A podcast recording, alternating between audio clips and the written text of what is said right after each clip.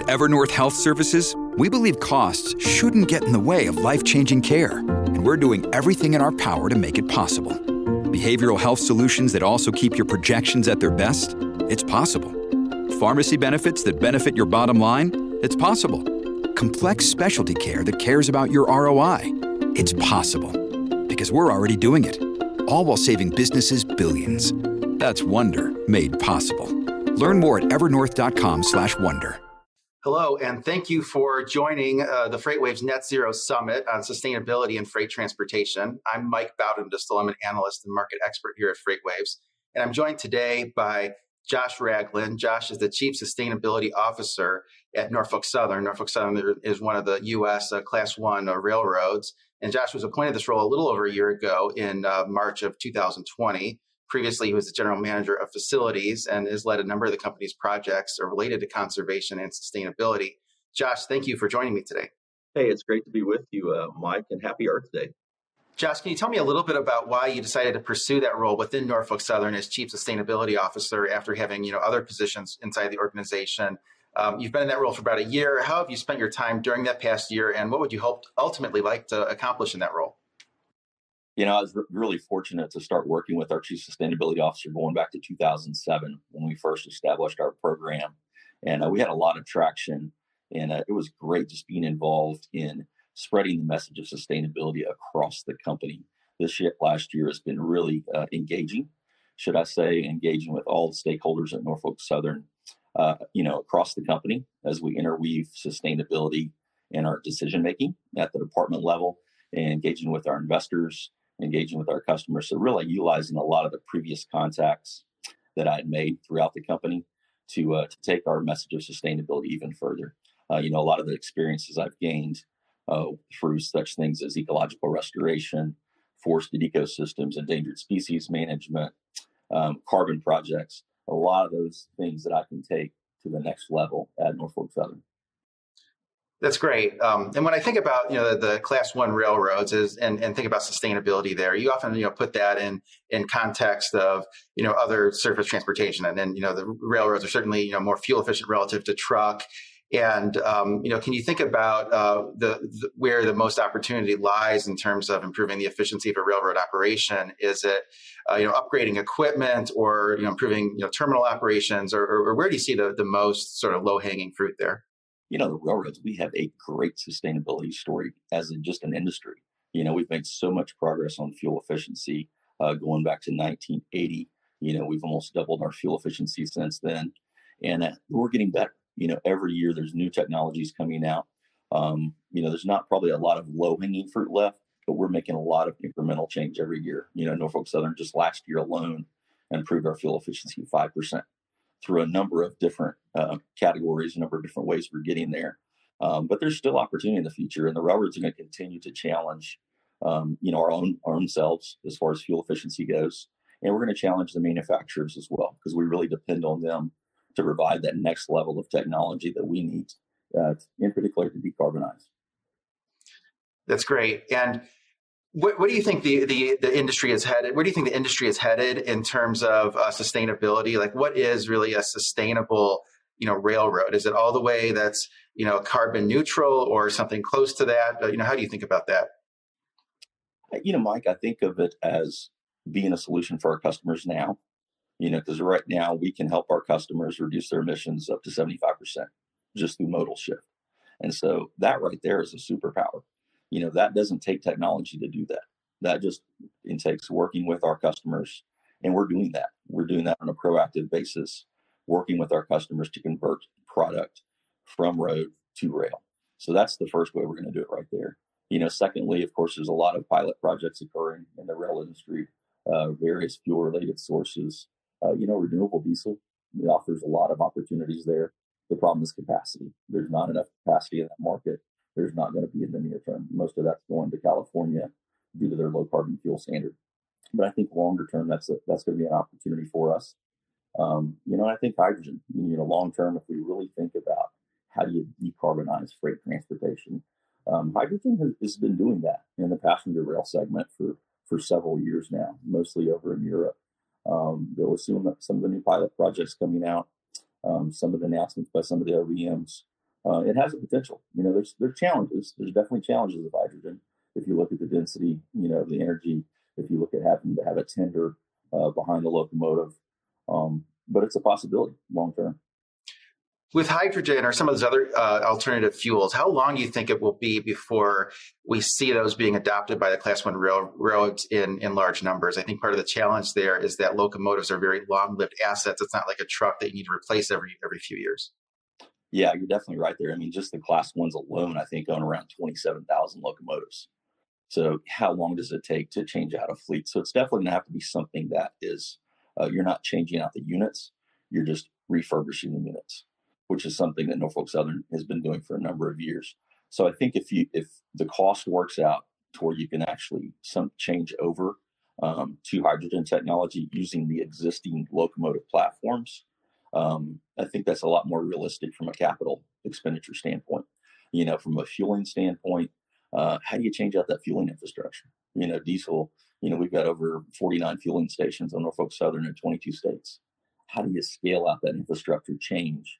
Um, you know, I'm not saying it's not possible, it's just one of the challenges. And then you've got the shared assets. You know, whatever route we go, the other roads have to go as well. Which uh, corridor, freight corridor, should I uh, should I watch? You know, closest um, for conversion from truck to rail. We have all this data that you know says very specifically, you know, vo- you know, intermodal volume and, and, and, truck volume on, on corridors. But which do you think there's there's the most opportunity on, on your network? As far as the volume uh, related corridors go, you're going to be looking at uh, you know Atlanta, Chicago, and um, you know Chicago across to the northeast to New Jersey. You know, those are the high volume corridors that have, offer the most opportunity for uh, for um, you know over the road conversions, but also particular uh, you know fuel adaptations as well. Yeah, I wanted to ask you, what are some of the specific actions that, that Norfolk Southern has taken? You've touched on this a little bit, but I just wanted to understand some of the specific things that Norfolk Southern is doing, maybe in, in, in certain locations, you know, throughout your network. I think uh, just uh, focusing on locomotives in general, Mike, you know, the, the DC to AC conversions has really uh, helped us in fuel efficiency and in power. You know, those conversions have allowed us to uh, downsize our fleet. You know, traditionally, you know, um, two AC units can replace three DC units. Um, increases horsepower slightly, increases uh, fuel efficiency. Uh, we've, you know, we're going to accomplish over 500 of those by the end of the year, and that program's been going ongoing since 2016. You know, on the energy management front, we've got almost 100% of our road locomotives now equipped with some form of energy management technology, uh, which allows us significant energy savings. And we're rolling out additional software upgrades to Smart Planner HPT. Uh, you know, traditionally it was a manual process for horsepower per ton, uh, so you really didn't have a, a, way to control manual or to control the uh, remaining locomotives in the consist. Smart Planner HPT is going to do that for us automatically. So on a route that's, uh, you know, once you get up to speed, you may not need those trailing locomotives. And so Smart Planner HPT can actually take down the, the horsepower of those locomotives, and in some cases, completely idle those. So that technology is rated by the EPA for an additional uh, 5% reduction or improvement in fuel efficiency. And that's just a couple of the, the opportunities that we're undertaking on the locomotive front. Yeah, that's impressive with with all the advancements that can be made to fuel efficiency. I mean, you think of railroads as being this you know very old you know industry and you're still using steel uh, you know track and steel wheels but you know there's within that there's a lot that can be done in terms of improving you know the efficiency of um, you know the equipment of, of um, you know driving the equipment more efficiently you know et cetera um, you know, wanted to have you describe for us the announcement that you're making for for, for Earth Day. Um, you know, we saw the announcement today for Earth Day. Just wanted to, to, to hear from you. Yeah, thank you for that opportunity. You know, being that it is Earth Day, uh, Norfolk Southern, we would want to make the announcement here with you, Mike, that we are committing to the Science Based Targets Initiative. So we will be uh, signing a commitment letter. We've already done that. And uh, we will be over the next few months developing our targets, submitting those to the Science Based Target Initiative uh, for validation, and expecting to have those publicly released later this year. So, with our commitment, our industry, the class ones in particular, have all committed to science based targets. And I think that's significant. You know, if you look at our industry, there is no other industry out there that is leading in that regard. You know, and so we're already providing a low carbon economy, and we're going to continue to do that. We're going to continue to drive efficiency, uh, and at the same time, we're going to challenge uh, the OEMs. You know, the next five years, You know, there's more of a clear path there. What does it look like 10 years from now, 15 years from now, as we look at these uh, these targets? And so we're going to need some assistance in that in that regard. Uh, but we're challenging ourselves, and as an industry, I think we're challenging other sectors. What was the, the driver behind that decision? And are is there a lot of investment that needs to be made in your facilities or equipment in order to uh, to meet those standards? You know, I think the driver overall for the rail industry was to recognize that we're already providing low carbon economy. We're going to continue to provide efficiency and to recognize that climate change is real and we have a role to play there. And so, whatever we can do to help to decarbonize, because at the end of the day, our emissions are our customers' emissions. So, how can we go out and help our customers lower their emissions? So, part of it was driven by customers, you know, expectations of our customers. You know, for most manufacturers and retailers, a significant portion of their emissions are contracted transportation. And so we're going to do our part to help our customers uh, to decarbonize their shipments. Yeah, that's great. And I wanted to ask you about those customers. You know, I assume that a lot you have a lot of customers that are coming to you and want you know more sustainable solutions within their supply chain. And um, you know, part of the reason why someone wouldn't do intermodal before is is it is a, typically a slower service, maybe a little bit less time definite than than, than highway.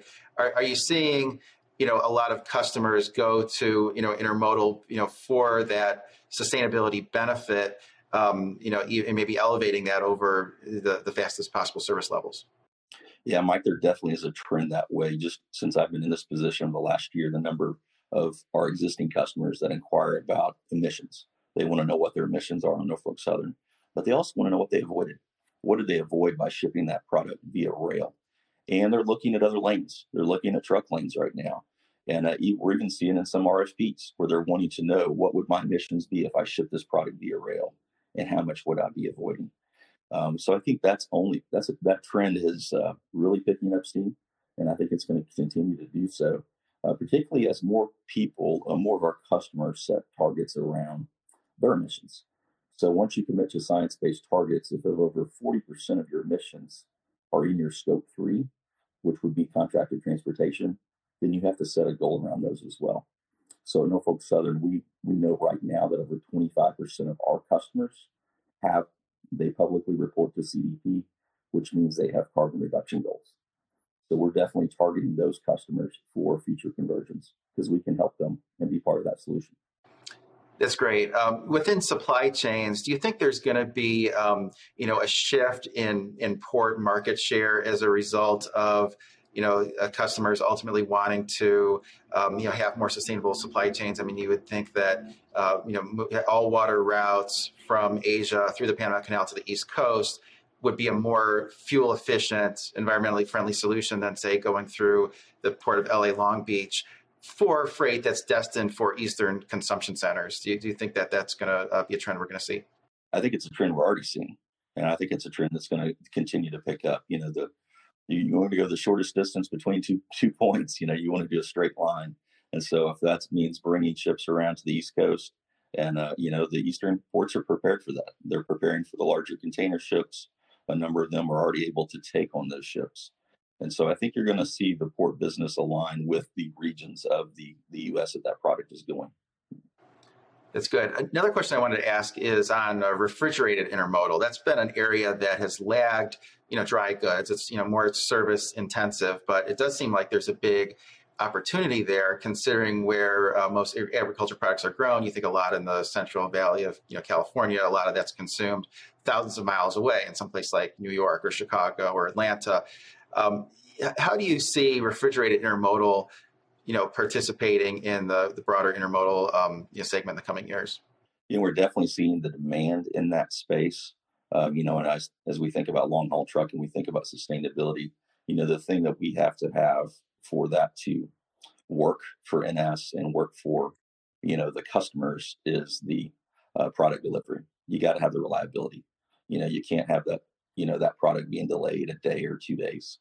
So until we can get to the point where we've got consistent, reliable service, um, it's going to be hard to compete in that market. But I think we will. We'll get to that point. Uh, but we've got to have the delivery schedule that those customers expect. Yeah, that makes sense. I mean, the last thing you want to do is have a container of food spoil um, because uh, there was some issue with terminal congestion or, or something like that. Um, just wanted, also wanted to ask you, I guess with intermodal, you know, we've seen a, a tremendous amount of growth in the you know sense about the middle of last year. Um, but you know, a lot of that was related to the elevated level of imports. A lot of that was related to a very tight you know, truckload market. Um, but before that, you go back to the previous few years, there really you know hasn't been or was not during that period of time a lot of intermodal growth. And um, you know, some people attribute that to the railroads focusing on you know operating ratio, maybe not pricing their service sufficiently below truckload in order to attract that that freight. You know, how do you think those um, those trends uh, you know happen going forward, and, and, maybe when the dust settles with with with COVID, do you think intermodal can get back to being sort of the growth area in in railroading that it once that it once was? Yeah, we are highly focused on intermodal. We we've invested significantly in our own intermodal franchise. We have over 50 terminals. We operate in the eastern United States. You know, congestion is going to continue to be an issue on highways. Um, you know, intermodal is definitely the growth engine that we're investing in. We're shipping around 4 million containers a year, and uh, that's only going to go higher. I mean, we're going to continue to take, um, you know, loads from the highway, convert those loads with reliable service, with targeted service to specific customers, um, with good pricing you know, good pricing for the value of, of what they're getting for that service. Because at the same time, they're not just buying logistics, they're buying sustainability with every single shipment. You know, you're reducing your emissions, you know, around 60% for every load that you convert over to rail. And that's becoming more of a factor that we're seeing in the in the marketplace. Which customer categories uh, is most uh, is most ripe for conversion from you know truck to intermodal, and then is there also an opportunity to convert some um, you know truckload business to, to rail carload business? You know, I think as far as the customers more interested in conversions, or let's let's say this, interested in lowering their emissions, they seem to be more European based companies that are really focused in right now on reducing their emissions. I think if you look at product categories, it's stuff that's less time sensitive. You know, it's Kraft macaroni and cheese. It's ketchup. It's product that has a doesn't have to be there uh, in three or four days. And there are a lot of goods moving around the U.S. right now at a time sensitive level that probably don't need to be. And so we're really stretching our supply chain right now. We're stretching trucking. Um, you know, and you're seeing that with with the rate uh, request. You're seeing that with the drivers shortage. So, if anything, we're needing to rethink our supply chains. And a lot of our customers are doing that right now, and rail can be a part of that.